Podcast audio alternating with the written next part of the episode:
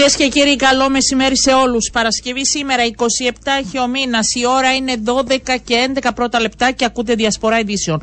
Στο μικρόφωνο και στην παραγωγή για σήμερα, ο Ριάννα Παπαντονίου. Στη ρύθμιση του ήχου είναι μαζί μου στο στούντιο Δημήτρης Κεδαρίτης. Θα δούμε και σήμερα θέματα που απασχολούν την επικαιρότητα αλλά και την καθημερινότητά μας. Πρώτος μας φιλοξενούμενος, ο δικηγόρος, μέλος της ομάδας πρωτοβουλίας της πολιτικής κίνησης Volt Cyprus, ο κύριος Χαρίλαο Βελάρης, για να ε, αν θέλετε να συζητήσουμε περαιτέρω μετά και την χθεσινή διάσκεψη τύπου όπου παρουσιάστηκαν οι πέντε σημεία προκλήσεις του Volt ε, και δόθηκε αν θέλετε στην ε, δημοσιότητα το νέο κόμμα με την ιδρυτική του επιτροπή και περαιτέρω τι θα αναμένουμε από εδώ και πέρα. Κύριε Βελάρη, καλό σας μεσημέρι. Καλό μεσημέρι κύριε Παπαντονίου, σε εσάς και στους ακροατές.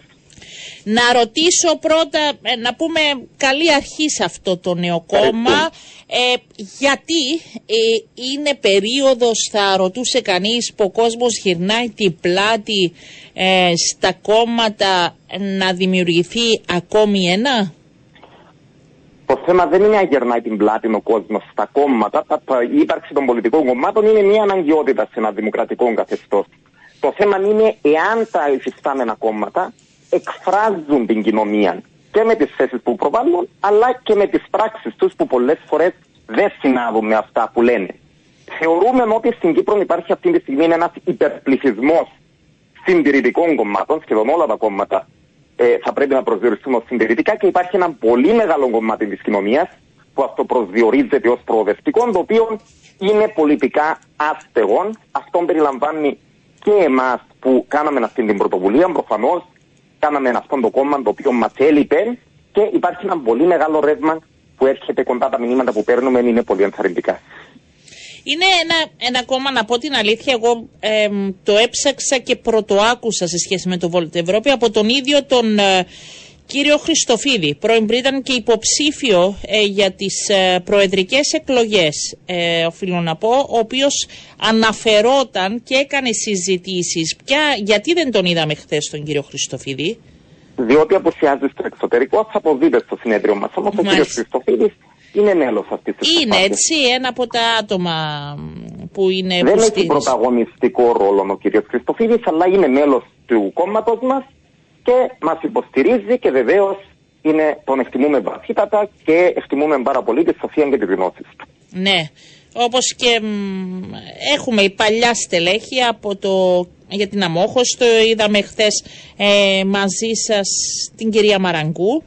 Ε, θεωρώ Προφανώς ότι... και η κυρία Μαραγκού είναι μέλος αυτής της προσπάθειας με τον ίδιο τρόπο, όπως και ο κύριος Χριστοφίδης. Ναι. Ε, πώς έγινε η σύσταση; Για την επιλογή αν θέλετε αυτής της ομάδας, πώς ξεκίνησε, ε, πείτε μας λίγο, πείτε ναι. μου, ναι έτσι ήταν, κάποιος αναρωτιέται. Ήταν, ναι. ήταν αυθόρμητη προσπάθεια, ο ένας έφερνε τον άλλο, είναι άνθρωποι που γνωριζόμαστε διότι ανήκουμε στον ίδιο πολιτικό χώρο ο οποίος δεν έβρισκε να εκφραστεί στα υφιστάμενα κόμματα και διαδόσεις σε διάφορες εκδηλώσεις και δια των μέσων κοινωνικής δικτύωσης βλέπαμε ότι υπάρχει μια μεγάλη ομάδα ατόμων που προβάλλουν τις ίδιες απόψεις, οι οποίες δεν έβρισκαν εκφραστεί στα πολιτικά κόμματα. Ναι. Ε, και στο συνέδριο έχουμε συνέδριο 3 του Δεκέμβρη. Εκεί θα εκλέξετε και την ηγετική πυραμίδα; Μα, εκεί θα εκλεγεί η ηγεσία του Βολτ. Η ηγεσία του Βολτ θα είναι το 25 μελές πολιτικό συμβούλιο. Δηλαδή το Βολτ, και μπορείτε να το δείτε ότι ήδη με αυτόν τον τρόπο το Volt λειτουργεί σε όλες τις ευρωπαϊκές χώρες αλλά και πανευρωπαϊκά. Διαφέρει πάρα πολύ από αυτά που έχουμε συνηθίσει στην Κύπρο. Το Volt λειτουργεί συλλογικά. Από εκεί και πέρα, οι συμπρόεδροι και αντιπρόεδροι και γραμματείς που θα προκύψουν από το Πολιτικό Συμβούλιο είναι θέσεις τιμητικές. Δεν θα υπάρχει στο Volt ο αρχηγός, δηλαδή αν ψάχνετε για κάποιον όπως το να είναι στο Βάσο Λιθαρίδη ή στο Γλάσκο Γκληρίδη στην ΕΔΕ και το Δημοκρατικό Συναρχαιορεμό αντίστοιχα, τέτοια μορφή στο vote δεν θα υπάρχει. Δεν θα υπάρχει πρόεδρος. Υπάρχουν δύο συμπρόεδροι, Α, μάλιστα, ναι. άντρας και γυναίκας, και δύο αντιπρόεδροι που πάλι θα είναι ένας άντρας και μία γυναίκα. Προνοείτε Όμως, ότι πρέπει να είναι άντρας και γυναίκα ή εσείς επιλέγετε αυτό; Βάσει καταστατικού Μάλιστα. θα πρέπει να είναι άντρας και γυναίκα. Είναι κάτι που συμβαίνει στο Volt πανευρωπαϊκά και είναι κανόνας του Volt σε όλη την Ευρώπη και να μην το θέλαμε εμείς που το θέλουμε βεβαίως και πολύ. Ναι, ναι. Είναι υποχρεωτικός στο Volt αυτό το πράγμα, διότι εμείς πιστεύουμε στην ισότητα των φύλων, όχι μόνο λεκτικά, αλλά εμπράκτος. Ναι. Ε, και θα έχει ε, δύο, ε, αν θέλετε, στην, να ηγούνται αυτής της προσπάθειας. Ε, όχι κύριε Παπαδοπούλου, επαναλαμβάνω. Και δέστε πώς δουλεύει το Volt και στις άλλες χώρες της Ευρώπης και στην Ελλάδα που είναι πιο οικία σε εμάς πολλές ναι. φορές και βλέπουμε τι συμβαίνει γιατί παρακολουθούμε την επικαιρότητα εύκολα. Ε, οι συμπρόεδροι, το Volt, είναι επιφορτισμένοι ω επιτοπλίστων με τα οργανωτικά θέματα του κόμματος. Δεν είναι η φύση ηγέτες του κόμματος όπως συμβαίνει στα άλλα ναι. κόμματα. Θα σας ενδιέφερε εσά μια τέτοια θέση, θα σας ενδιέφερε, θα σας ενδιέφερε εσά προσωπικά ε, μια. Θα με, να σας πω, είμαι, θα είμαι σίγουρα υποψήφιος για το Πολιτικό Συμβούλιο. Μάλιστα. Από εκεί και πέρα, εάν τα μέλη του Πολιτικού Συμβουλίου θέλουν να μου αναθέσουν οποιαδήποτε καθήκοντα, εγώ δεν πρόκειται να τραβήσω πίσω από οποιοδήποτε, αλλά δεν είναι κάτι που με απασχολεί για τον απλούστατο λόγο ότι, όπως σας είπα, το ΒΟΛΤ δεν λειτουργεί με αυτόν τον ναι, τρόπο και ναι. αρχή δεν έχουμε αρχηγούς. Ε, και υπάρχει και η παρουσία ε, τουρκοκύπριων.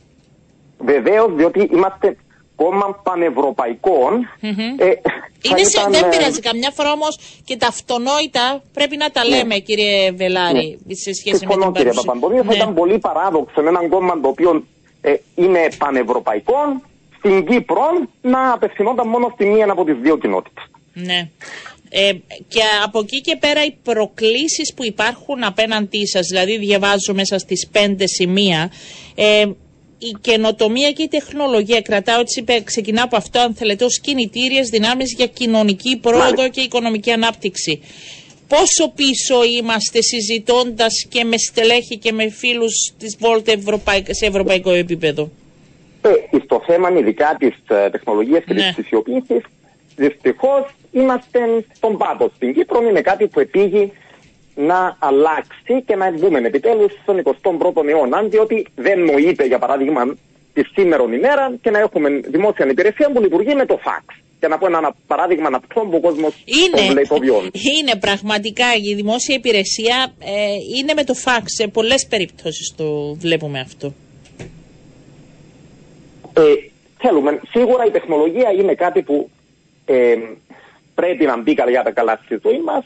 Είναι κάτι που επειδή δεν κακό να μην καλού η πανδημία του κορονοϊού βοήθησε σε κάποιο βαθμό ε, την κοινωνία μας να προσαρμοστεί σε κάποια πράγματα. Ε, το Volt θα δείτε όμως ότι χρησιμοποιεί στο έπακρο την τεχνολογία. 25 και 26 του Νοεμβρίου έχουμε ένα πανευρωπαϊκό συνέδριο, το οποίο θα διεξαχθεί στο Παρίσι, αλλά από κάθε μέλος μπορεί να συμμετάσχει και να ψηφίσει και να παρέμβει και διαδικτυακά, διότι το Volt ε, αξιοποιεί την ψηφιοποίηση και την ναι. τεχνολογία. Εκπροσωπείτε το Volt στο Ευρωκοινοβουλίο; Βεβαίως, το Volt έχει δύο ευρωβουλευτές. Mm-hmm. Τον κύριο Ντάμιαν Μπούζελάχερ που ήταν εκ των ιδρυτών του Volt και πρόσφατα έχει προσχωρήσει στο Volt και η πολύ γνωστή ευρωβουλευτής από την Ολλανδία, η κυρία Σόφι Ιντβέλτ, ε, πρώην των φιλελευθέρων, η οποία έχει προσχωρήσει στο Volt και θα διεκδικήσει επανεκλογή με το Volt στι επερχόμενες ευρωεκλογές. Και... Ε, φιλοδοξούμε όμως ότι, διότι το Volt ήταν σε πολύ προηγούμενε στι προηγούμενες ευρωεκλογές, φιλοδοξούμε ότι η παρουσία μας στο Ευρωκοινοβούλιο θα είναι πολύ ενισχυμένη αυτή τη φορά. Και ερώτησα για το Ευρωκοινοβούλιο γιατί πρώτη σας, ο πρώτος σας σταθμός πολιτικά αν θέλετε είναι οι ευρωεκλογές του Ιουνίου παράλληλα με τις δημοτικές αλλά ναι. σε σχέση με τις ευρωεκλογές ε, θα έχετε ε, ψηφοδέλτιο. Οπωσδήποτε θα έχουμε πλήρε ψηφοδέλτιο στις ευρωεκλογές. Ε, που θα απαρτίζεται από στελέχη φίλους. Αρχίσατε κάποιες συζητήσεις, γιατί δεν είναι νωρίς. Δηλαδή, γίνονται, αλλά... σίγουρα, ναι, ναι. γίνονται σίγουρα, κυρία Παπαντονίου, άτυπες συζητήσεις και βολιδοσκοπήσεις με διάφορα πρόσωπα που ιδεολογικά βρίσκονται κοντά στο Βόλτ. Δεν θα ήταν όμως σωστό και υπεύθυνο εκ μέρους μας να ληφθούν οποιασδήποτε αποφάσεις πριν από το συνέδριο η νέα ηγεσία που θα προκύψει, το Κωνσταντινέλε Πολιτικό Συμβούλιο που θα προκύψει από το συνέδριο, θα πάρει αυτές τις αποφάσεις. Κάνουμε κάποια προεργασία, δηλαδή στο στυλ ότι ο ΤΑΔΕ ε, οι θέσει του είναι πολύ κοντά στις δικές μας, μας βλέπει με μια συμπάθεια. Θα το συζητούσαν ενδεχομένως για να υπάρχει μια προεργασία, διότι πράγματι συμφωνώ μαζί σας ότι μετά τις 3 Δεκεμβρίου σίγουρα τα χρονικά περιθώρια δεν είναι πολύ μεγάλα και το πολιτικό συμβούλιο που θα προκύψει από το συνέδριο θα έχει ένα πολύ εντατικό Δεκέμβριο. Πώς μπορεί κάποιος τώρα που μας ακούει να, να σας γνωρίσει, να συζητήσει περαιτέρω, να ενδιαφερθεί, να γίνει μέλος, θα μπορούσε να πει κάποιο. Ναι. Λειτουργεί από σήμερα και η ιστοσελίδα μας, το voltcyprus.org, το οποίο κάποιος μπορεί να δει όλες τις θέσεις μας, μπορεί να εγγραφεί μέλος με πάρα πολύ απλή διαδικασία, ηλεκτρονικά και βεβαίως μπορεί να μας απευθύνει και οποιαδήποτε ερωτήματα. Χθες στη δημοσιογραφική μας διάσκεψη, εκτός από τους δημοσιογράφους, ε, είχε και αρκετών κόσμων και δεχτήκαμε ερωτήσεις πέραν των δημοσιογράφων και από το κοινό για θέματα που τους προβληματίζει. Μάλιστα. Και είμαστε πάντα στη διάθεση, δηλαδή ε, είμαστε όλα τα στελέχη του ΒΟΛΤ, είμαστε στη διάθεση του οποιοδήποτε ε, έχει κάποιες απορίες για να το εξηγήσουμε τι είμαστε, τι πρεσβεύουμε, τι πιστεύουμε και εφόσον ε, συμφωνεί με τις βασικές μας αρχές, βεβαίως ο κόσμος είναι ευπρόσδεκτος. Το θέλουμε ήδη. Υπάρχει πολύ μεγάλο ρεύμα στις εγγραφές. Και θα τα δούμε. 3 του Δεκέμβρη ε, θεωρώ ότι θα είναι το επόμενο βήμα και από εκεί και πέρα θα συζητάμε ε, πολύ περισσότερο. Κύριε Βελάρη, σας ευχαριστώ πάρα πολύ. Να είστε καλά. Καλό σας μεσημέρι. Λοιπόν, αυτά από το Volt. Το νέο κόμμα παρουσιάστηκε χθες και στην Κύπρο. Νέο κόμμα για την Κύπρο. Ε, αλλάζουμε θέμα. Ε, Χθες είχαμε και την απόφαση Ευρωπαϊκής Κεντρικής Τράπεζας μετά από ε, απανοτές αυξήσεις επιτοκίων τουλάχιστον μένουμε στα ίδια. Ε, είναι πολύ μακριά από ό,τι αντιλαμβάνονται και γεγονός να μιλάμε για μειώσεις. Θα μας τα εξηγήσει καλύτερα όμως ε, μαζί και για τα της οικονομίας που θα συζητήσουμε ο οικονομολόγος ο κύριος Τέλειο Πλατής. Καλό σας μεσημέρι. Καλό μεσημέρι. Και να σας ευχηθώ χρόνια πολλά, κύριε Πλατή, και από αέρος για τα γενέθλιά σας. Έτσι είναι, να είστε γερός, δυνατός, να μας εξηγείτε για τα της οικονομίας. Δεν θα ρωτήσω πόσο είστε, να μην είμαι αγενή στον αέρα. Χρόνια σας πολλά. καλά.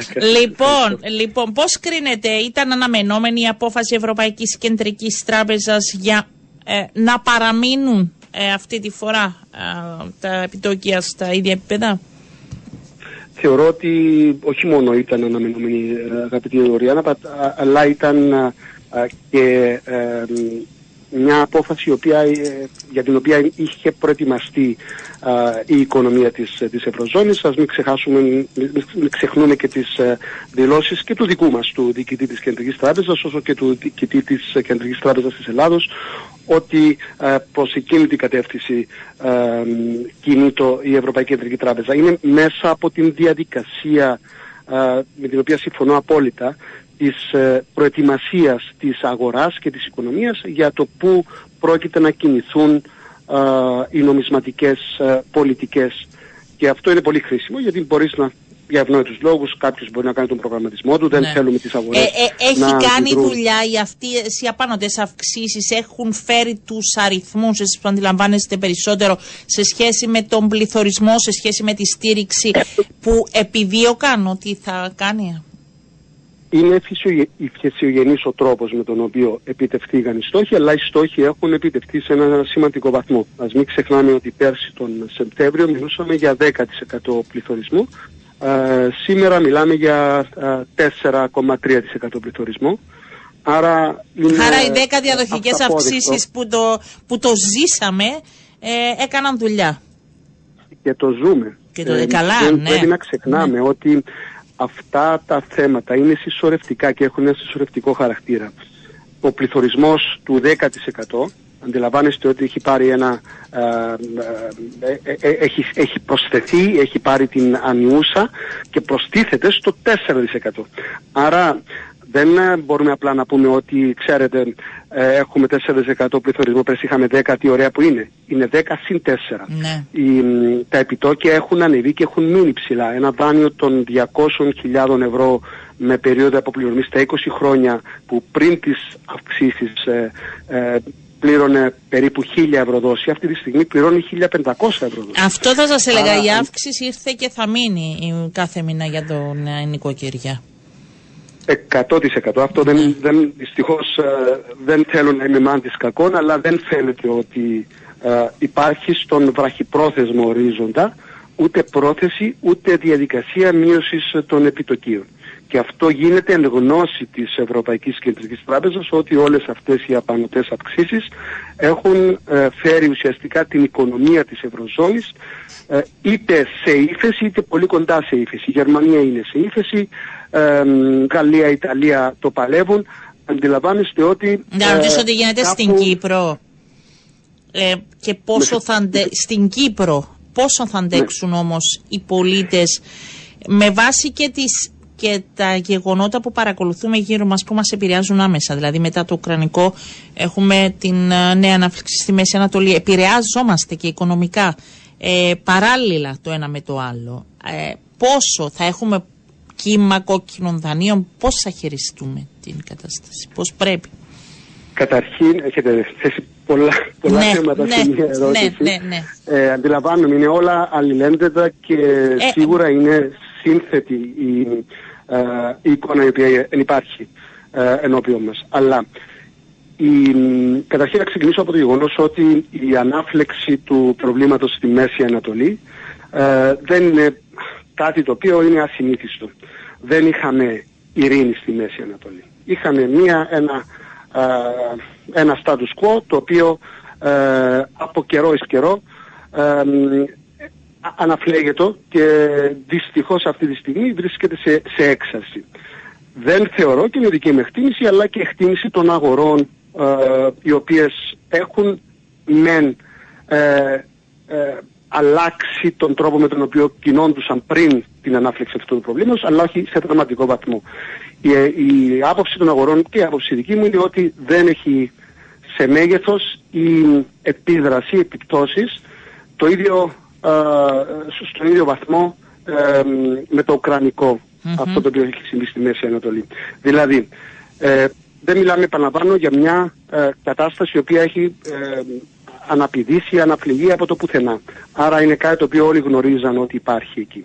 Την ίδια στιγμή, εκτός εάν υπάρχει γενικότερη εμπλοκή κρατών όπως το Ιράν, ε, δεν θεωρούν ότι θα επηρεάσει σε πολύ μεγάλο βαθμό τις τιμές του πετρελαίου, που είναι ο κύριος λόγος για τον οποίο ε, υπάρχει μια ανησυχία. Αλλά σίγουρα μιλάμε για μια αβέβαιη κατάσταση. Ναι. Κανείς δεν μπορεί να γνωρίζει τι μπορεί να συμβεί από τη μια μέρα στην άλλη. Μια χερσαία επιχείρηση μπορεί να επιφέρει ε, άλλες ε, αλυσιδωτές αντιδράσεις όπως την ανάμειξη άλλων κρατών.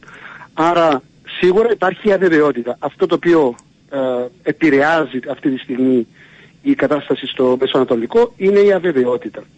Τώρα, όσον αφορά τα, την πιθανότητα για κόκκινα δάνεια, ε, μάλλον πριν το πω αυτό θα ήθελα να, να ε, καταθέσω τη δική μου άποψη ότι δεν θεωρώ ότι η κυπριακή οικονομία αυτή τη στιγμή επηρεάζεται τόσο άμεσα. Μάλιστα. Ενδεχομένως από την άλλη να δούμε ε, την ε, ε, δεν επηρεάζεται από, που, εικόνας, από πού εννοείται από δεν το Από το, μάλιστα, από το μάλιστα. Κρατάμε Αυτή αυτό. Στιγμή, ναι. Δεν φαίνεται ότι επηρεάζεται σε τόσο μεγάλο βαθμό. Από την άλλη μπορεί να α, ενισχύσει και την εικόνα της Κύπρου ως ένας α, παράγοντας σταθερότητας στην περιοχή. Ε, μην ξεχνάμε ότι έχουμε ε, ως Κύπρος στενότατες σχέσεις με το Ισραήλ αλλά και παραδοσιακά στενές σχέσεις με, ε, με τις Παλαιστινίους. Άρα η Κύπρος εάν και εφόσον... Δεν ε, επηρεάζει και τις αγορές αυτή η εικόνα εννοείται σε σχέση με την ε, Κύπρο. Ναι, θεωρώ ότι στην Κύπρο αυτή τη στιγμή δεν έχουμε ε, άμεσες επιπτώσεις και μπορεί όλο αυτό, αν το διαχειριστούμε σωστά, να ενισχύσει την εικόνα της Κύπρου ένας, ένας παράγοντας σταθερότητας τόσο πολιτικής όσο και οικονομικής στην περιοχή μας. Ναι. Βλέπουμε παραδείγματος χάρη στην Τουρκία μεγάλα προβλήματα ε, όσον αφορά στην αντιμετώπιση προς το Ισραήλ και τις δυτικές χώρες ε, ενώ στην Κύπρο βλέπουμε ότι ε, με πολύ ελάχιστες εξαιρέσεις δεν είχαμε όποια, οποιαδήποτε ε, θέματα. Με τα κόκκινα δάνεια δεν ανησυχείτε; Για τα κόκκινα δάνεια είναι κάτι το οποίο ε, είναι κάτι το οποίο ε, οφείλω να πω ότι είναι ανησυχητικό. Ε, γιατί δεν είναι μόνο εγώ που ανησυχώ και η Κεντρική Τράπεζα έχει. Ε, και ο καθένας από εμάς που πρέπει να πληρώνει κάθε μήνα. Έτσι. Κύριε Πλάτη. Επαναλαμβάνω το παράδειγμα που έχω πει προηγουμένως. Τα 1000 ευρώ έχουν γίνει 1500 και ναι. δεν γνωρίζω αρκετούς που έχει ανεβεί ε, ο μισθός τους 500 ευρώ το μήνα. Άρα αντιλαμβάνεστε ότι αυτή τη στιγμή όταν κάποιος ήταν στα όρια του και ήμασταν πολλοί, ε, πολλοί κόσμος στα όρια του ε, όσον αφορά ε, στον τρόπο αποπληρωμής των δανείων με όλη αυτή την αύξηση η οποία δεν ήρθε από μόνη της είχαμε και αύξηση στο κόστος ε, των αγαθών και υπηρεσιών που αγοράζουν. Άρα αυτό διάβρωσε και διαβρώνει την αγοραστική δύναμη των οικοκυριών. Πώς όμως, πολύ περισσότερο και πολύ πιο έντονα στα χαμηλά και στα μεσαία εισοδηματικά στρώματα.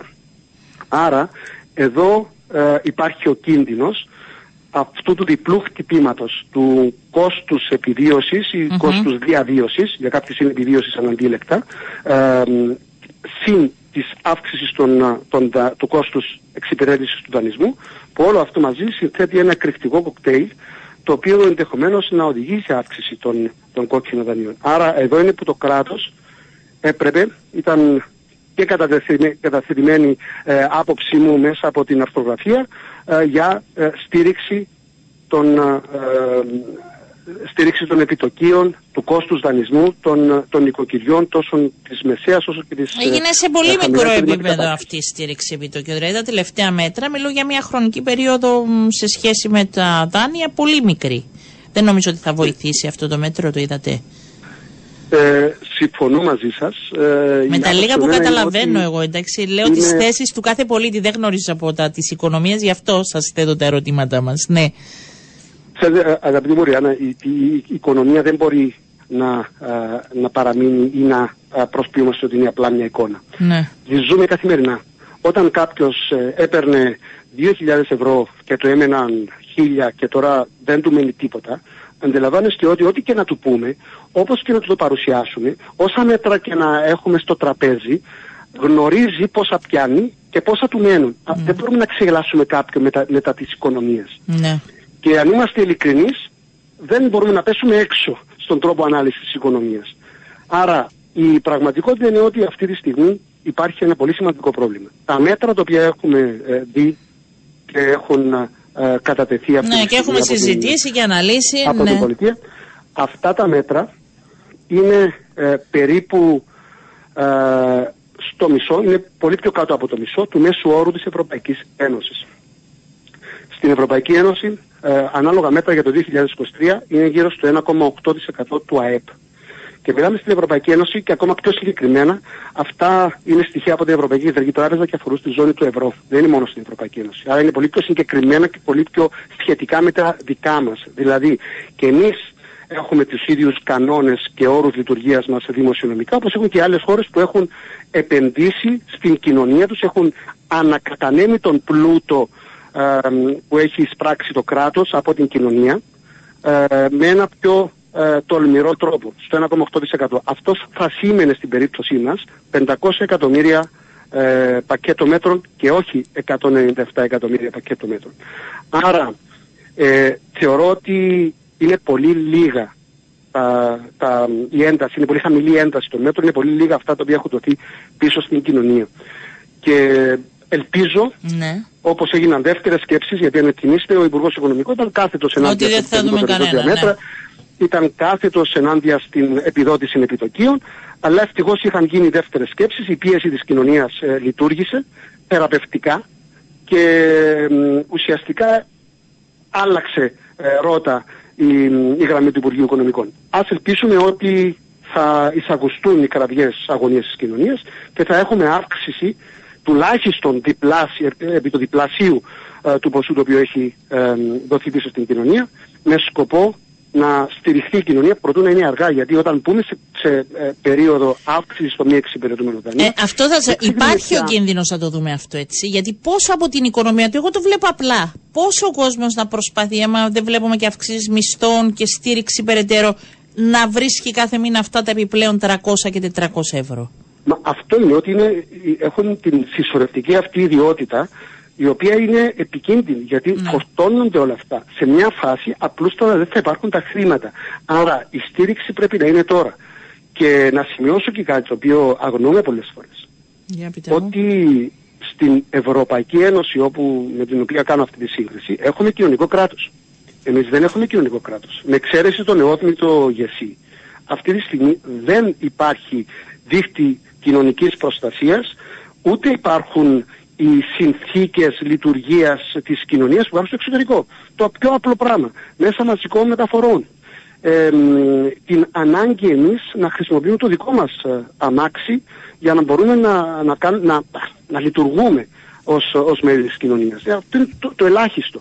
Μετά έχουμε ε, τα σημαντικότατα πακέτα στήριξης παραδείγματος χάρη των συνταξιούχων. Έχουμε συντάξεις στην Κύπρο οι οποίες είναι εξευτελιστικότατες ναι. στο εξωτερικό, ιδιαίτερα στις ε, σύγχρονες ευρωπαϊκές οικονομίες ε, και κοινωνίες. Δεν, έχουν, δεν υπάρχουν τέτοιες χαμηλές ναι. συντάξεις σε σχέση με το κόστος ζωής.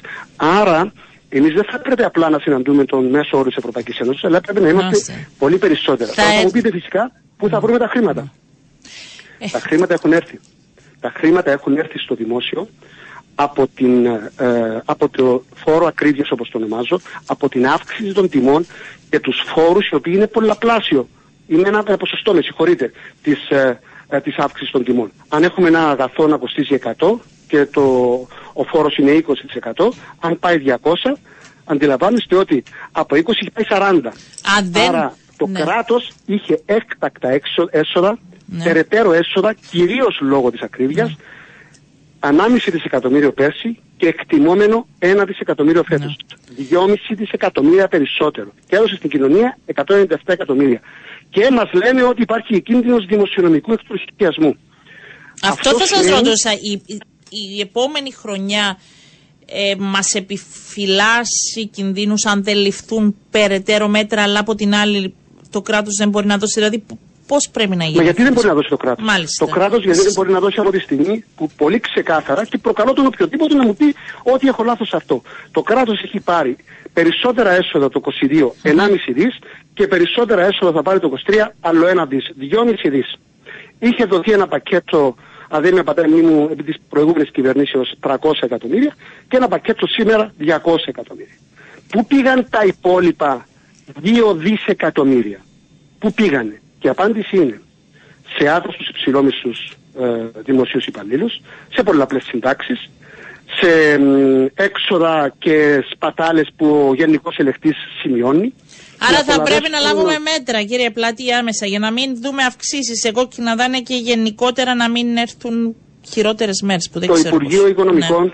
Το Υπουργείο Οικονομικών θεωρώ ότι ναι. προχωρά προς μια παντελώς λαθασμένη κατεύθυνση. Αντί να περιορίζει τις δαπάνες και τις σπατάλες του δημοσίου, περιορίζει τη στήριξη στην κοινωνία.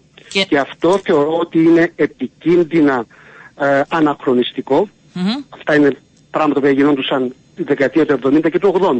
Ναι. Είναι επικίνδυνα αναχρονιστικό και αν δεν αλλάξει η γραμμή ε, πλεύσης του Υπουργείου Οικονομικών θεωρώ ότι θα έχουμε πολύ σημαντικά προβλήματα παρά το γεγονός ότι η οικονομία μας συνεχίζει να είναι σε θετικούς ρυθμούς ανάπτυξης και θα παραμείνει θεωρώ σε θετικούς ρυθμούς ανάπτυξης λόγω ε, όλων των άλλων παραγόντων. Ναι. έρχονται χρήματα και αντί δυστυχώς να ε, ε, ανακατανέμονται και να κατανέμονται εκεί που υπάρχει πραγματική ανάγκη, δυστυχώς δίνονται σε ε, απολαβές στου υψηλόμισθους δημοσίους υπαλλήλους, σε άτα στου υψηλόμισθους δημοσίους υπαλλήλους, σε υφυπουργεία για να κάνουν τη δουλειά που ουσιαστικά κάνουν τα Εντάξει, υπουργεία. Δίνονται, δίνονται σε άλλο σκοπό και δεν δίνονται. Εγώ κρατάω αυτό κλείνοντας μονολεκτικά. Πότε με ρωτάνε, θα δούμε σύντομα ε, μείωση επιτοκίων ή όχι; Δεν θεωρώ ότι πριν το ε, τέλος του καλοκαιριού του 24 να τεθεί στο τραπέζι ένα τέτοιο ενδεχόμενο. Να τεθεί στο τραπέζι. Δεν είμαι σίγουρος. Και νόμιζα θα κλείσουμε θετικά. Όχι, δεν θα δούμε σύντομα. Λοιπόν, σας ευχαριστώ. Θα τα πούμε εκ νέου. Να είστε γερός δυνατός, κύριε Πλάντη. Χρόνια σας πολλά. Λοιπόν, ε, πάμε σε διαφημίσεις και επιστρέφουμε.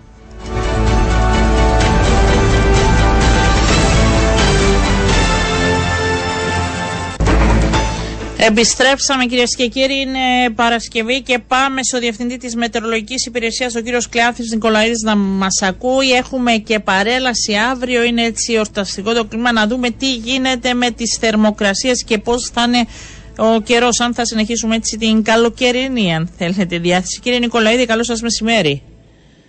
Καλό μεσημέρι σε εσάς, τους ακροατές ακροάτριες σας. Έχετε απόλυτο δίκιο. Είναι καλοκαιρινή η διάθεση του καιρού σε όσους δήμους κοινότητες θα γίνουν παρελάσεις ο καιρός θα είναι αρκετά καλός. Οι θερμοκρασίες βέβαια θα είναι πάνω από το κανονικό για την εποχή. Γύρω στις 11 η ώρα που ξεκινά, Ναι. ξεκινούν συνήθως οι παρελάσεις, α, η θερμοκρασία αναμένεται να είναι λίγο πιο πάνω από τις κανονικές, τις μεσημβρινές κανονικές, έτσι. Ναι. Κανονική τώρα για Ναι. το εσωτερικό είναι γύρω στους 26 βαθμούς Κελσίου. Μάλιστα. 11 η ώρα θα είναι γύρω στους 27-28 βαθμούς Κελσίου, αν όχι λίγο πιο ψηλά. Μμμ. Α, ε, ενώ στα παράλια η κανονική και πάλι είναι στους 26, ενώ για τα παράλια αύριο α, γύρω στις 11 η ώρα αναμένεται να είναι γύρω στους 26 με 27 και πάλι βαθμούς Κελσίου. Ενώ η μέγιστη, όπως αυτή αναμένεται να καταγραφεί αύριο, θα είναι στους 32 βαθμούς στο εσωτερικό, στα παράλια από 29 μέχρι 31 και στους 23 βαθμούς στα ψηλότερα ορεινά. Είναι Ε, ακόμη θέλω να με ρωτήσω. θερμοκρασίες ψηλές, δηλαδή ακόμη και στα θάλασσα ή στο βουνό εκδρομή.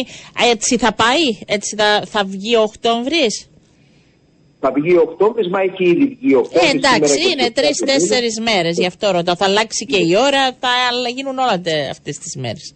Ε, έχετε απόλυτο δίκαιο, Οριάννα, καθώς ε, α, η μικρή έτσι, πτώση της θερμοκρασίας κατά ένα-δύο βαθμούς Κελσίου α, θα μας φανεί βέβαια, θα, είναι, θα φανεί, αλλά παραμένει η θερμοκρασία αισθητά πάνω από το κανονικό για την εποχή. Κανονικές σας είπα είναι γύρω στους 26 βαθμούς Κελσίου. Ναι. Άρα και ένα-δύο βαθμούς Κελσίου να πέσει η θερμοκρασία στους 30 δηλαδή και στα παράλια γύρω στους 28, 27 με 28 αντιλαμβάνεστε ότι παραμένει αισθητά πάνω του κανονικού για την εποχή. Και η άλλη εβδομάδα έτσι θα κυλήσει ή έχουμε κάτι στον ορίζοντα βροχές; Μέχρι και, την τρίτη, μέχρι και την τρίτη Τετάρτη δεν φαίνεται ουσιαστική μεταβολή εκτός από την μικρή πτώση της θερμοκρασίας όπως σας έχω αναφέρει. Εντάξει, είμαστε ικανοποιημένοι για τον Οκτώβρη σε σχέση με την βροχόπτωση που σημειώθηκε.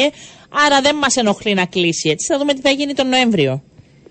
Έχετε απόλυτο δίκιο, ε, ενώ τον Οκτώβριο, ναι, τον Οκτώβριο είχαμε α, συμπληρώσει την κανονική, η οποία είναι γύρω στα 32 χιλιοστά, καταγράφηκαν γύρω στα 33,7 χιλιοστά βροχής, περίπου 103 με 104% της κανονικής, αλλά το ζητούμενο είναι και η σφορά, ξέρετε, η οποία είναι αυτή την περίοδο, τέλος Οκτωβρίου, αρχές Νοεμβρίου, ε, δεν μπορεί να γίνει τώρα σφορά, καθώς ε, δεν υπάρχουν έτσι δεν, δεν, ε, δεν έχει σημειωθεί ικανοποιητική βροχόπτωση σε όλη την Κύπρο. Οι βροχές που είχαν πριν από 10 μέρες που ήταν τα πρωτοβρόχια δεν κράτησαν για πολύ. Α, μετά από εκείνες τις βροχές είχαμε τις ψηλές θερμοκρασίες. Ε, ε, θα μετατεθεί η περίοδος της φοράς α, μέσα στον Νοέμβριο από ό,τι φαίνεται. Μέσα στο Νοέμβριο ε, να ρωτήσω αν έχουμε γενικότερη εικόνα βροχόπτωσης; Ο Νοέμβριος είναι ένας από τους μήνες που α, κλιματικά α, έχουν αυξημένη βροχή. Έτσι, ο Ναι. Οκτώβριος είναι γύρω στα 32 χιλιοστά, είναι πολλαπλάσια τον, Οκτώ- τον Νοέμβριο.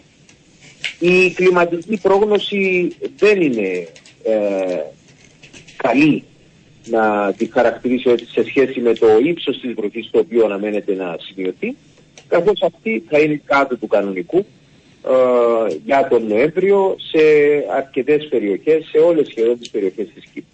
Είναι κάτι το οποίο ευχόμαστε η εποχική πρόγνωση να βγει λάθος και να έχουμε βροχές, αλλά είναι μια, ένας, είναι ένας οδηγός ο οποίος μας δείχνει ότι, ε, ξέρετε, ε, δεν θα είναι τόσο καλός ο Νοέμβριος από πλευράς Ναι. βροχής και με τις θερμοκρασίες να είναι στα κανονικά ή και λίγο πιο πάνω από τα κανονικά. Ναι, αυτό έβλεπα προχθές ε, και σε ένα συνέδριο για την ε, τουριστική ευ- ανάπτυξη. Συζητούσαν αυτό ότι χρόνο με το χρόνο έχουμε παράταση, ψηλές θερμοκρασίες, παράταση του, της διάρκειας του καλοκαιριού και ψηλές θερμοκρασίες στους καλοκαιρινούς μήνες που καμιά φορά είναι αποτρεπτική και για τους τουρίστες.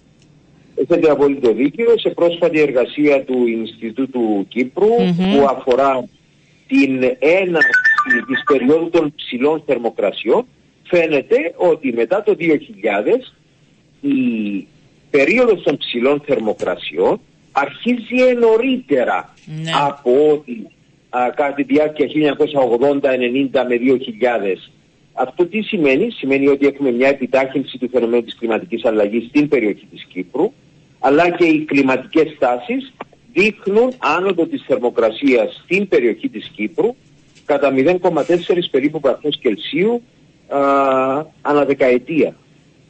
Δεν είναι καταφρόνητοι ως αριθμοί.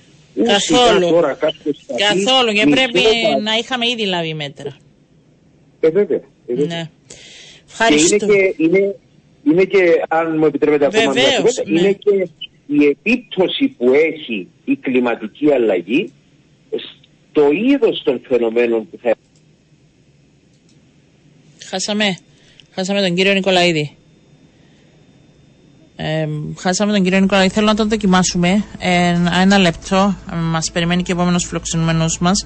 Αλλά να τον ε, δοκιμάσουμε έτσι για να ολοκληρώσουμε την, ε, τη συζήτηση μαζί του και να τον ε, ευχαριστήσουμε. Είχαμε ένα θέμα με την γραμμή. Μας έλεγε για την μεγάλη διάρκεια, αν θέλετε, πλέον του καλοκαιριού και τις ε, ψηλές θερμοκρασίες. Απλά έτσι για να ολοκληρώσουμε αν θέλετε. Κύριε Νικολαίδη, απλά για να ολοκληρώσουμε γιατί είχε ενδιαφέρον σε σχέση με το τι φαίνεται από εδώ και πέρα. Ε, φαίνεται ότι ο, ο καιρός σε σχέση με τα παρεπόμενα της κλιματικής αλλαγής που είναι ε, η περι, αύξηση της συχνότητας των περιόδων με έντονο καιρό, με ακραίο καιρό και ακραίος καιρός δεν είναι μόνο οι καταιγίδες, δεν είναι μόνο η περίοδος των ανέμων, δεν είναι μόνο η περίοδοι ξηρασίας. Φαίνεται λοιπόν ότι τα ακραία καιρικά φαινόμενα θα γίνουν πιο συχνά. Είδαμε ακραία καιρικά φαινόμενα και φέτος πάρα πολλά. Είδαμε ναι. τον Ηλία, είδαμε τον Ντάνιελ στην είδαμε. περιοχή της κεντρικής ε, Μεσογείου. Ναι, άρα και η, α, η άμυνα η οποία πρέπει να έχει η υποδομή του κάθε τόπου έναντι του ακραίου καιρού. Ναι. Έτσι. Η φυσική καταστροφή έναντι του ακραίου καιρού ή έναντι των φαινομένων, έναντι των αιτίων που την προκαλούν είναι ένα ζητούμενο. Καθώς φαίνεται ότι κοστίζει πολύ περισσότερο η αποκατάσταση παρά η προετοιμασία. Και θα δούμε οι συσκέψεις ε, που έγιναν και η προετοιμασία. Ευχόμαστε δηλαδή να μην φτάσουμε στα άκρα, να μην δούμε αν όλα δουλεύουν, αλλά ευχόμαστε τουλάχιστον να γίνεται να υλοποιείτε έτσι το έργο που συζητείτε. Ευχαριστώ κύριε Νικολάη, να έχετε ένα καλό Σαββατοκυριακό. Να είστε καλά. Είστε καλά. Λοιπόν, ε, αλλάζω πάλι θέμα.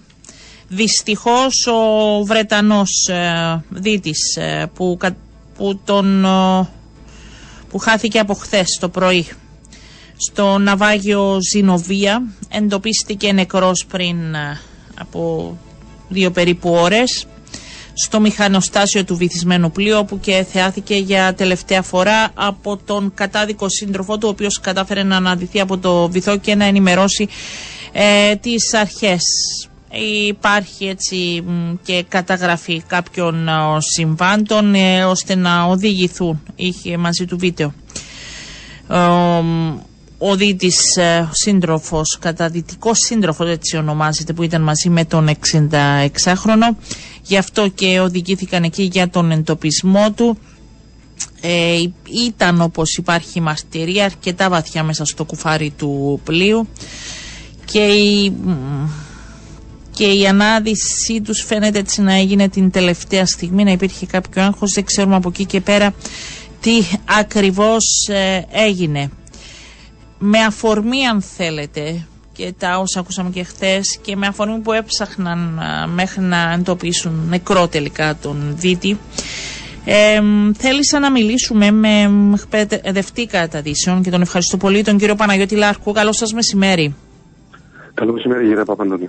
Κύριε Λάρκος, εσείς έχετε βρεθεί στο ναυάγιο Ζηνοβία; Είναι δύσκολο, είναι δύσκολος ο χώρος του, είναι ιδιαίτερα επικίνδυνος; Ε, να μου επιτρέψετε καταρχήν να εκφράσω τα συλληπιτήρια ναι, στην οικογένεια του εκλειπώντος και καλή δύναμη στον καταδυτικό του σύντροφο. Είναι δύσκολο, έτσι, ο καταδυτικός σύντροφος. Ναι, είναι πάντα δύσκολο, δυστυχώς.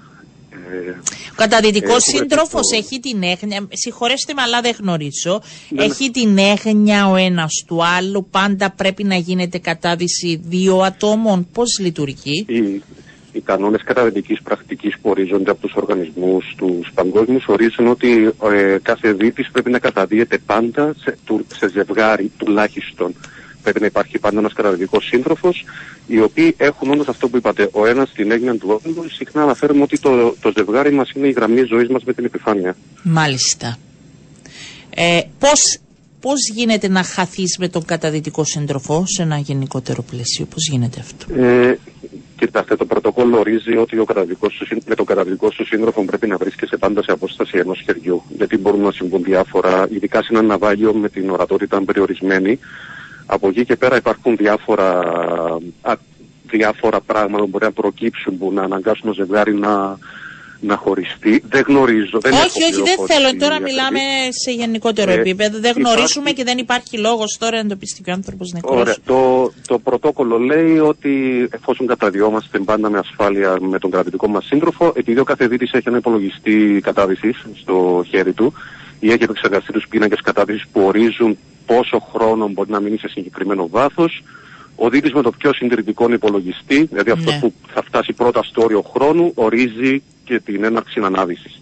Σε περίπτωση που συμβεί κάτι και το ζευγάρι χωριστεί, ε, μια βασική οδηγία είναι ότι ψάχνουμε για το ζευγάρι μας για ένα λεπτό και δεν το βρούμε, φτα- ε, αναδυόμαστε στην, ε, στην επιφάνεια. Αλλά αυτό είναι μια πολύ γενική οδηγία. Πάντα Ναι. πρέπει να λαμβάνουμε υπόψη τις συνθήκες στο συγκεκριμένο σημείο που καταδιόμαστε. Ένα ναυάγιο έχει ε, πολλές απαιτήσεις σχεδιασμού της καράδης που θα γίνει μέσα σε αυτό. Είναι εύκολο το ναυάγιο Ζηνοβία για σας τους ε, διητές ή όχι; Ο, δεν θέλω να πω ψέματα. Το ναυάγιο Ζηνοβία λόγω και της θέσης του προσφέρεται για, διάφορους, ε, για διάφορες βουθικές και για δίτες διαφόρων ε, επιπέδων. Ναι. Δηλαδή το ναυάγιο ξεκινά στα 16 μέτρα ε, το οποίο μπορεί να επισκεφτεί και ένα δίτης ανοιχτής θαλάσσης. Δηλαδή είναι κάποιος που η εκπαίδευσή του τον έχει προτιμάσει και του επιτρέπει να καταδυθεί μέχρι και τα 18 μέτρα. Μπορεί να το επισκεφτεί και ένας δίτης advanced open water diver, δηλαδή ένας ε, πιο προχωρημένος δίτης ανοιχτής θαλάσσης, ο οποίος η εκπαίδευσή του τον έχει προτιμάσει για να πραγματοποιεί καταδύσεις μέχρι και 40 μέτρα. Από εκεί και πέρα, αν κάποιος ζήτησε θα επιλέξει να μπει στο ναυάγιο, πρέπει να έχει ειδική εκπαίδευση πάνω στην ναυαγιοκατάδυση. Και αναλόγως σε ποιο μέρος του ναυαγίου θα μπει. Υπάρχουν κάποια μέρη του Ζηνοβία, τα οποία απαιτούν να έχεις ειδική εκπαίδευση, ειδικά το, το κάτω αμπάρι με τα αυτοκίνητα, ο χώρος του μηχανοστασίου, ε, γιατί είναι περίπλοκες ε, βουθικές, δεν είναι απλά εβάλαμε τα εξοπλισμό μας βουτήσαμε, υπάρχουν όρια χρόνου, υπάρχουν ε, που πρέπει να τηρηθούν, υπάρχει κατανάλωση του αέρα που είναι πολύ μ, συγκεκριμένη για, με το που αυξάνεται το βάθος η κατανάλωση αυξάνεται επίσης, άρα κινδυνεύεις να μείνεις και χωρίς απόθεμα αέρα στις Ναι. φυλάδες σου. Ναι. Και υπάρχουν και συγκεκριμένες διαδικασίες οι οποίες αν είναι τρομερά δύσκολο η, πώς να το πω, η προσέγγιση ενός σημείου ε, προβλέπουν χρήση καταδυτικού σκηνιού ασφαλείας το οποίο μπορεί ένας δίτης να χρησιμοποιήσει για να δυσδύσει στο ναυάγιο και μετά να το χρησιμοποιήσει για να αντιστρέψει προς τα πίσω. Να Είναι ρωτήσω. μια περίπλοκη διαδικασία Ναι. και γι' αυτόν οι οργανισμοί ε, και η πάρη στην οποία είμαι εκπαιδευτής πάντα ορίζει ότι να μην καταδιόμαστε πέραν των δυνατοτήτων της εκπαίδευσης, της εμπειρίας μας και της σωματικής μας κατάστασης τη μέρα που θα κάνουμε την κατάδυση. Ναι. Ε, από ό,τι αντιλαμβάνομαι όμως εσείς που το κάνετε γενικά, οι δίτες το έχουν αυτό στο πίσω μέρος του μυαλού τους. Βέβαια συμβαίνουν και τα. Θα πω τα ξαφνικά, δεν ξέρω, τα απρόπτα. Υπάρχει θέμα απρόπτου στο βυθό; Πάντα υπάρχει θέμα πρόκληση στο βυθό. Η καταρχήν η κατάδυση είναι ένα. συ- Συγγνώμη για τα αγγλικά, δεν ξέρω. ε, ε, Όχι, μισό και εμένα λεπτό, συγγνώμη για είναι τι ερωτήσει ένα- τώρα. Αυτοί που είναι κάνουν ένα- καταδύσεις από δεν τα ξέρει, αλλά δεν τα ξέρω. Η, κα- η κατάδυση είναι ένα extreme sport. ναι. Έχει, έχει όλους τους ρίσκ, όλα τα ρίσκα και τους κινδύνους που έχει ένα extreme sport. Είδα αυτό Μάλιστα. ονομάζεται, Ναι, δεν είναι απλό κατάβαση πράγμα λόφου, αυτό, λοιπόν, ναι. δεν, δεν είναι. Στο ότι υπάρχει και η, η δυσκολία, αν θέλετε, ότι βρισκόμαστε σε ένα περιβάλλον που το ανθρώπινο σώμα δεν έχει καμιά δουλειά να βρίσκεται. Μάλιστα. Άρα Μάλιστα. θέλει μεγάλη, προσ- θέλει μεγάλη προσοχή ε, και μεγάλο σεβασμό και στις οδηγίες από την εκπαίδευση και, στα, και στις ε, δεξιότητες που αναπτύσσει ένας δίτης και ένας σεβασμός στα πρωτόκολλα ασφαλείας τα οποία είναι πολλά ακριβώς γιατί υπάρχει μια προσπάθεια να, να αποφύγουμε όσο πιο πολλά ε, τραγωδίες μέσα από απλό να γίνουν πολλά. Ε, το πιο απλό μου να σας πω σε ένα ναυάγιο είναι ε, κάποιος δίτης να κουμπίσει έναν αντικείμενο είτε το πυθμένο του ναυαγίου ε, Ναι. και να σηκώσει στυλτ, δηλαδή αυτό που λέμε ίζημα, το οποίο να, κα- να, να κάνει την ορατότητα να την οδηγήσει σχεδόν σε μηδενικά επίπεδα. Και μετά αντιλαμβάνεσαι τα πράγματα πολλά δύσκολα. Ναι, Γιατί στο αυτό πρώτο μου σκοτάδι- λέγανε και κάποιοι έτσι φίλοι που γνωρίζουν λίγα πράγματα. Ότι αυτό με την ορατότητα μπορεί να προκαλέσει ακόμη και στον πιο εμπειρό, μπορεί να δημιουργήσει πρόβλημα μετά. Ναι, ε, η κάθε κατάδυση πρέπει ο καθεδίτης να την αντιλαμβάνεται ασχέτως του βαθμού εμπειρίας του με το σεβασμό της, να θυμάται το σεβασμό της πρώτης φοράς γιατί στη θάλασσα μπορεί να συμβούν τα πάντα. Ναι. Έχουμε στην Κύπρο έτσι κλείνοντας για να δώσω πρώτον, ε, επειδή βλέπω ότι όλο και περισσότερος κόσμος ενδιαφέρεται τα τελευταία χρόνια. Υπάρχει έτσι ένα ενδιαφέρον. Υπάρχουν οι καλοί γνώστες και η εκπαίδευση γίνεται ορθά; Ή έχουμε και τους ε... ερασιτέχνες που δεν λαμβάνουν τα μέτρα. Δηλαδή πώς βλέπετε εσείς τη γενικότερη εικόνα θα σας ρωτούσα. Κοιτάξτε, στην Κύπρο υπάρχουν πάρα πολλά καταδυτικά κέντρα. Ναι. Ε, τα Λαμπα... οποία, έχουν, ε, παίρνουν μέτρα όμως; Δεν, δεν έχω ε, εικόνα. Τουλάχιστον με ναι. αυτά που εγώ έχω βουτήξει και ως ερασιτέχνης, ε, ναι. και ως ερασιτέχνης πριν γίνω επαγγελματίας, αλλά και με αυτά που έχω βουτήξει, ε, σέβονται και ακολουθούν τα πρωτόκολλα ε, ασφαλείας. Από εκεί και πέρα, ε, είναι μια διαδικασία στην οποία ο ερασιτέχνης δίτης, γιατί όλοι οι δίτες είναι ερασιτέχνες, εκτός αν εφορόμαστε σε εκπαιδευτές, εντάξει.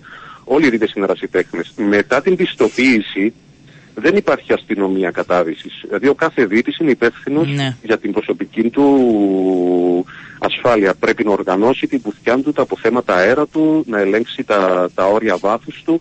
Να δώσω ένα παράδειγμα, δηλαδή ένας δίτης που είναι ε, ανοιχτής θαλάσσης και δικαιούται να πάει μέχρι, μόνο μέχρι τα 18, την ώρα που θα βουτήξει να δει το συνοδεία θα αντικρίσει πρώτη φορά στα 17 μέτρα.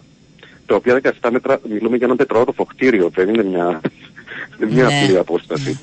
Ε, ε, δεν υπάρχει κάποιο μαγικό συναγερμό που αν κατέβει στα 18,5 μέτρα ναι. θα του χτυπήσει η καμπάνα ναι, για να ανέβει πάνω. Πρέπει ο ίδιος να φροντίζει ή και ο εκπαιδευτής του να του υπενθυμίζει τα όρια βάθους. Από εκεί πέρα, αν συμβεί κάτι, οποίο αυξάνει τα επίπεδα στρες, άρα αυξάνει την κατανάλωση αέρα, ε, μειώνει πολύ τις πιθανότητες για να πάρθουν σωστές ε, αποφάσεις. Αυτό το πράγμα το πλητώνουμε μόνο με σωστή εκπαίδευση και να μην κλέφκουμε, τι εννοώ, ε, εάν κάποιος πάει σε ένα σοβαρό καταδυτικό κέντρο, θα το αντιληφθεί καταρχήν από τη στάση του προσωπικού, από την του εξοπλισμού και από τα γραφειοκρατικά που είναι συνήθως βαρετά. Θα κληθεί να συμπληρώσει μία φόρμα ε, ιατρικού ερωτηματολογίου. Ε, ε, αυτό θα σας ρωτούσα.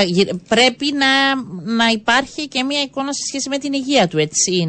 Να... Υπάρχει βεβαίως ναι. και το, αυτό το έγγραφο ζητείται να υπογράφεται κάθε φορά. Ναι. Εάν κάποιος ναι, πάει κάπου και δεν του ζητηθεί το έγγραφο, καλό να μην βουτήξουν στο συγκεκριμένο καταδυτικό. Ναι. Αλλά όμως, επειδή τα καταδυτικά θέλουν να κάνουν σωστά τη δουλειά τους, δεν μπορεί να γνωρίζει το καταδυτικό αν ένας δίτης ψεύδεται στο ε, ναι. ιατρικό ερωτηματολόγιο. Νομίζω είμαστε αρκετά όριμοι για να, να, μην, γρά, ναι. να μην γράψει ότι έχει υψηλή πίεση, ναι. να μην καταθέσει ότι είναι καπνιστής ή το οτιδήποτε τέλος πάντων μπορεί να αφορά στη, στην κατάδυση. Ναι. Είναι ένα extreme sport, είναι όμως ένα πράγμα που. Μαγικό. Να ακούτε λίγο κοινικό που το λέμε σήμερα. Ε, είναι, είναι ένας ένα σπορ που μπορεί να, να αλλάξει όντως τη ζωή ενός ανθρώπου γιατί η επαφή με το νερό και τούτη αναγκαστική μοναξιά και τούτη πειθαρχία που απαιτεί η διαδικασία της καράδισης μπορεί να βοηθήσει πολύ κόσμο να τον κάνει να σταθεί πιο ωραία και να το φέρει σε επαφή με σημεία του εαυτού του που δεν γνωρίζει ούτε ο ίδιος. Το κρατάω αυτό και έτσι θέλω να κλείσουμε. Πολύ θετικά κύριε Λάρκου, ναι. αλήθεια. Ε, ε, έχετε κάτι σας δίκοψα πριν; Να είναι ιδιαίτερα προσεκτικός. τίποτα σημαντικό ναι. τούτο ήθελα να πω. Όσοι ασχολούνται με αυτού του είδους τα σπορ ε, να σέβονται τα όρια του σώματος ναι. τους και της εκπαίδευσης τους. Κανένας δεν είναι πιο δυνατός που τα φυσικά στοιχεία. Σας ευχαριστώ πολύ. Να είστε καλά. Καλό σας μεσημέρι. Ήταν κυρίες και κύριοι ο κ. Παναγιώτης Λάρκος, εκπαιδευτή καταδύσεων, για να δούμε τι γίνεται ε, σε σχέση και με το ε, δυστυχώς άτυχο χαμό του 66χρονου δίτη στο Ζηνοβία. Πάμε Βρυξέλλες. Γιώργος Κακούρης μας ακούει ο συνάδελφος, ακόμη αντέχει. Ήτανε ε, τα όσα αναμέναμε χθες. Δεν ξέρω αν είχε κάτι, ε, αν θέλετε, που προκάλεσε έκπληξη, δεν το ανέμεναν. Ε, Γιώργο, καλό σου μεσημέρι. Καλό μεσημέρι, Οριάννα. Ε, τα δύσκολα πέρασαν. Χθες σήμερα είναι πιο εύκολες συζητήσεις, οπότε μπορούμε να πούμε τι, τι, που καταλήξαμε χθες. Τα, τα δύσκολα φυσικά από την άποψη την ευρωπαϊκή ναι, κατέληξα. για τις λέξεις. Τα πιο δύσκολα είναι στην uh, Γάζα και στη Ισραήλ αυτή τη στιγμή. Ναι. Δεν είναι στην Ευρωπαϊκή Ένωση, να είμαστε Σωστό. Κατάληξαν λοιπόν σε μια διατύπωση, αυτό που λέγαμε χθες, ναι. για το πώς και με ποιες λέξεις καλεί η Ευρωπαϊκή Ένωση τις δύο πλευρές να διασφαλίσουν πώ θα μπορεί να μπαίνει ανθρωπιστική βοήθεια στη Γάζα. Θυμίζω ότι όλη η συζήτηση σε μεγάλο βαθμό ήταν κατά πόσο θα καλούσαν για πάυση, ανθρωπιστική πάυση, το οποίο παραπέμπει σε εκεχηρία, κάτι το οποίο δύσκολα θα δέχονταν οι δύο πλευρές α, ή, θα, ή, θα, ή θα άκουγαν ή θα γινόταν υπήρχε να εισακουστεί από τις δύο πλευρές. Είτε από, το, είτε από τη Χαμάς είτε από την Ισραήλ.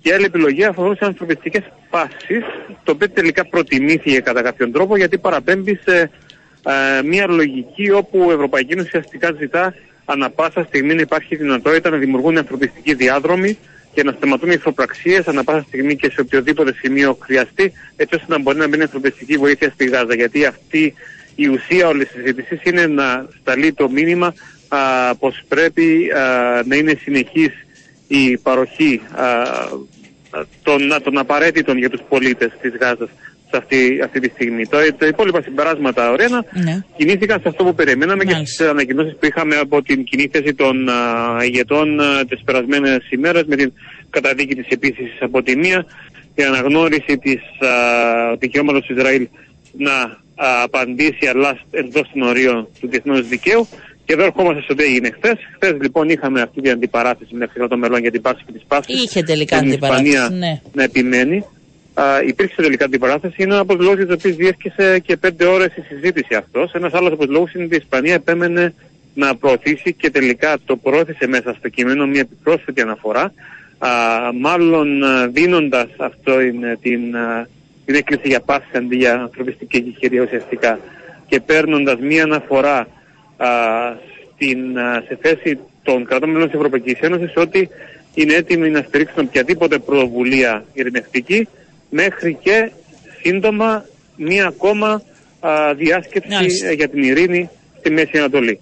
Όλα αυτά τώρα είναι ε, όμως η εκκλήση της Ευρωπαϊκής Ένωσης. Το δύσκολο είναι να, να, να βρουν κάτι να πούν μαζί και η, τώρα είναι η, το δύσκολο, αυτά τα οποία ζητά από την Ευρωπαϊκή Ένωση να βρει τρόπο από κοινού πλέον με την, ε, με την συγκεντρωμένη της ε, επιρροή ως 27 χώρες να μπορέσει να πείσει τα αντιμαχόμενα μέρη να το εφαρμόσουν.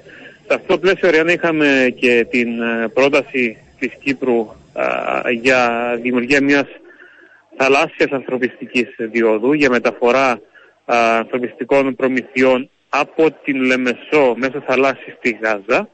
Θυμάσαι ότι αυτή ήταν η διαδρομή που προσπαθούσαν να περάσουν πριν από χρόνια τα, τα σκάφη για βοήθεια στην ε, Γάζα που είχαν προκαλέσει όλο το, όλη την αντιπαράθεση μεταξύ Ισραήλ και Τουρκία, στη Μαύρη Μαρμαρά κτλ. Αυτή η πρόταση από ό,τι έχουμε καταλάβει την άκουσαν θετικά οι ηγέτες γιατί λένε οποιαδήποτε νέα ιδέα είναι καλή, είναι ευπρόσδεκτη, αλλά φυσικά ναι. εναπόκειται τώρα στην ίδια την Κύπρο να την βάλει μπροστά. Δεν, ε, δεν εναπόκειται στους υπόλοιπους ηγέτες της Ευρωπαϊκής Ένωσης. Είναι κάτι το οποίο θα πρέπει να επιδιώξει. Ναι. Ο Πρόεδρος έχει κάνει κάποιες επικοινωνίες με τον Απτέλ Φαταχαλσίση και θα δούμε τις επόμενες ημέρες και εβδομάδες αν θα ευδοκιμήσει Αυτά αυτή και η, πώ θα δούμε, ναι, είναι η εξέλιξη. Γιώργο, πριν σε αποδεσμεύσω, έτσι μας έδωσε την εικόνα, χθες ο πρόεδρος, δεν ξέρω αν έχεις ε, ρεπορτάζ, εγώ θα σε ρωτήσω για κάτι άλλο. Σας είπε το όνομα του εκλεκτού του Αντώνιο Κουντερές; Για να πω την αλήθεια, επέμεινα λίγο να ακούσουμε κάτι Ήμουν σίγουρα, ήταν... ήμουν σίγουρη, γι' αυτό σε ρωτάω, χωρίς να έχουμε μιλήσει και συνεννοηθεί, αλλά ήμουν σίγουρη ότι θα το έψαχνες, γι' αυτό το τόλμησα στον αέρα. Δεν, δεν, δεν έχουμε κάποιο Ξέρεις όνομα και δεν θέλεις να μας πεις ή δεν το ξέρεις δεν ξέρω όνομα. Ναι. Η, η διατύπωση που επέλεξε ο πρόεδρος της δηλώσης του για συγκεκριμένη προσωπικότητα πάντως φαίνεται ότι είναι μια πρόθεση να παραπέμψει στο ότι δεν ε, μιλάμε για μια γενική πρόθεση αλλά συγκεκριμένο άτομο. Ε, και εφόσον μιλάμε τώρα περνώντας τα όσα θυμάμαι από το ρεπορτάζ Κυπριακού ναι. σε μια άλλη ζωή, όταν, όταν λέμε ότι ε, ο Γενικός των Εθνών ζήτησε πράσινο φως από α, τις πλευρές για να διορίσει το άτομο αυτό, ναι. το απεσταλμένο, σημαίνει ότι έχει κάποιο συγκεκριμένο υπόψη. Δεν μιλάμε για μια γενική πρόθεση. Όχι, όχι, γι' αυτό. Αλλά δεν, δεν, έχω, δεν έχουμε όνομα ακόμα και πρέπει να δούμε κατά πόσο μιλάμε για μια προσωπικότητα εκτός των συνηθισμένων ή αν μιλάμε για α, κάποιον απεσταλμένο που έχει... Δεν έδωσε κανένα, κανένα χαρακτηριστικό του ο πρόεδρος. Δεν έδωσε κάποιο χαρακτηριστικό πρόεδρος. Ίσως περιμένουν να προχωρήσει το πράγμα α, πριν αρχίσουμε να μιλάμε ναι. πιο συγκεκριμένα. Είναι είναι, είναι μια λογική προσέγγιση.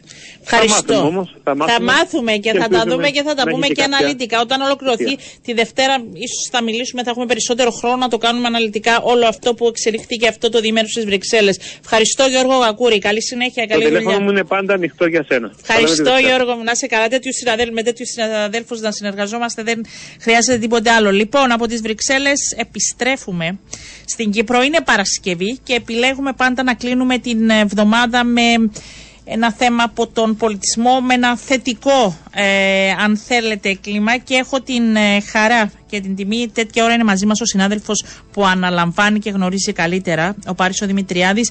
Κάτι έτυχε εκτάκτος και δεν είναι μαζί μας αλλά αυτό δεν σημαίνει ότι δεν θα προχωρήσουμε στον επόμενο μας α, φιλοξενούμενο.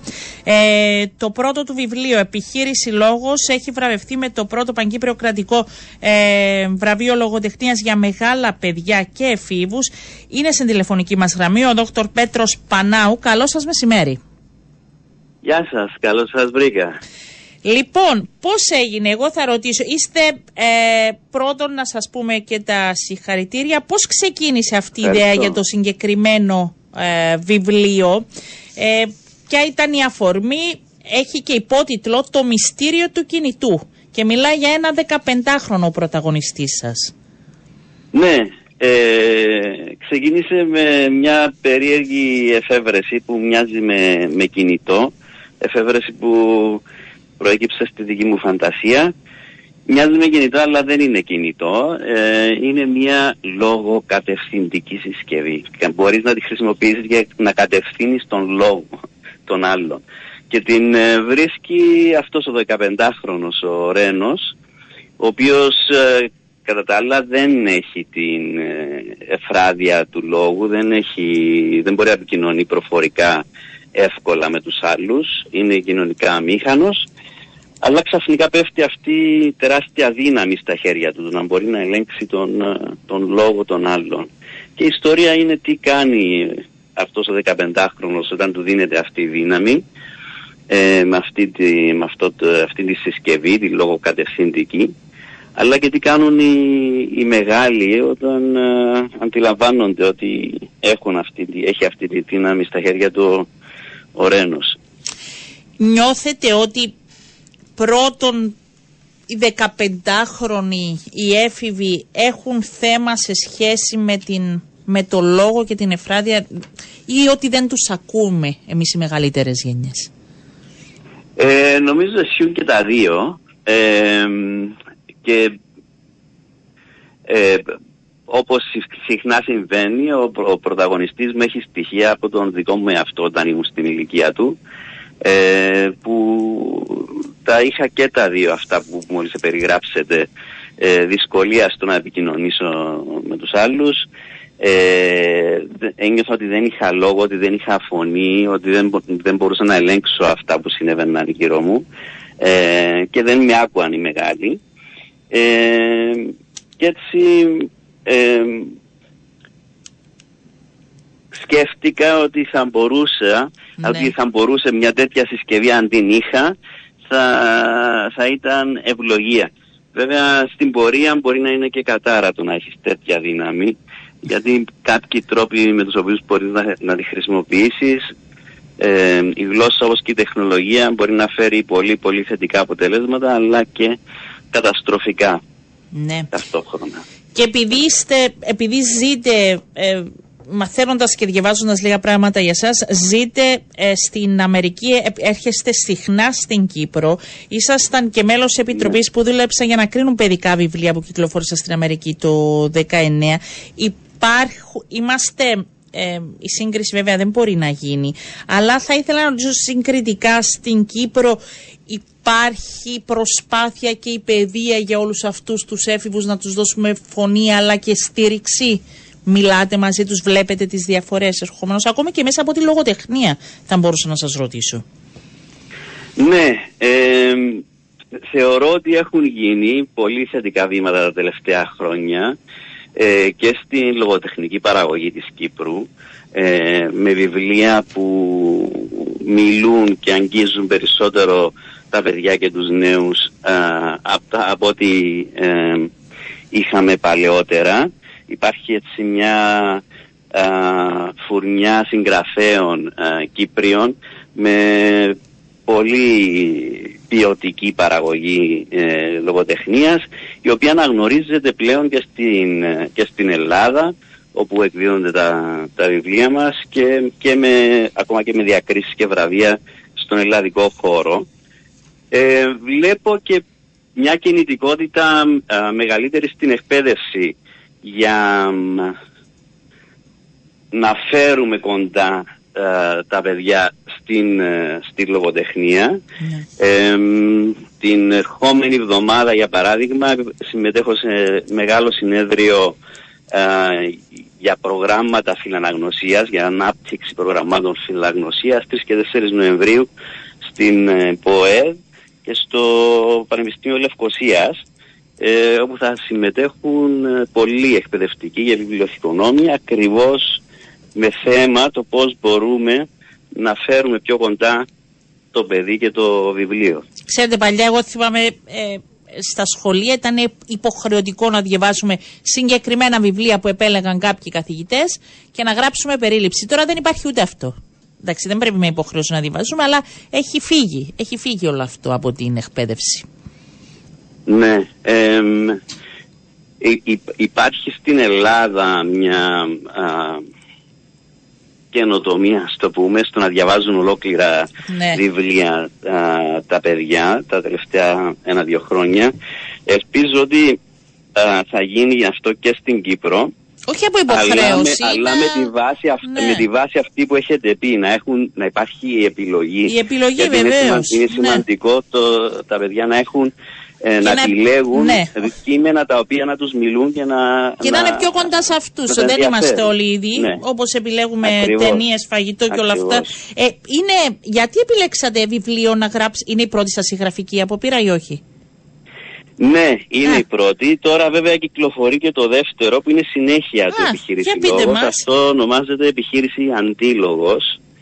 Ε, και αυτό διαδραματίζεται, βρίσκει τον Ρένο σε μια χώρα η οποία βρίσκεται σε εμπόλεμη κατάσταση. Επίκαιρος παραγόντα. Ε, ναι, ναι, ναι δυστυχώς. Δυστυχώς. Ε, και είναι ένας πόλεμος ο οποίος έχει προκληθεί ε, μέσα από την χρήση του λόγου και της τεχνολογίας για να φανατίσει τον κόσμο και να τον στρέψει να του δώσει εχθρούς τους οποίους να, να μισεί ε, και στους οποίους να αποδίδει όλα τα κακά που ε, γίνονται στον, στον τόπο. Αρχίσατε από τα δύσκολα όμως, το κοινό σας οι έφηβοι. Ναι, ναι. Νομίζω είναι το πιο απαιτητικό, δεν ξέρω. Ε, είναι δύσκολο κοινό, δεν είναι για να το προσεγγίσεις. Είναι και ιδιαίτερα τα αγόρια, ναι. γιατί ε, έχω αγόρι πρωταγωνιστή ε, και προσπαθεί λίγο να μιλήσει και στα αγόρια, αν και ε, το έχουν απολαύσει και πάρα πολλά κορίτσια ε, έφηβες ε, και ενήλικες. Αλλά ε, ένας λόγος που ήθελα να απευθυνθώ σε αυτό το κοινό είναι γιατί στατιστικά ε, τα αγόρια και ειδικά ιδιαίτερα οι έφηβοι ε, δεν έχουν καλή σχέση με το, με το διάβασμα. Ναι. Και μάλιστα αυτό επιδρά αρνητικά και στις αναγνωστικές τους ικανότητες σύμφωνα με έρευνες. Είναι ένα χρόνο πίσω σε σχέση με τα κορίτσια.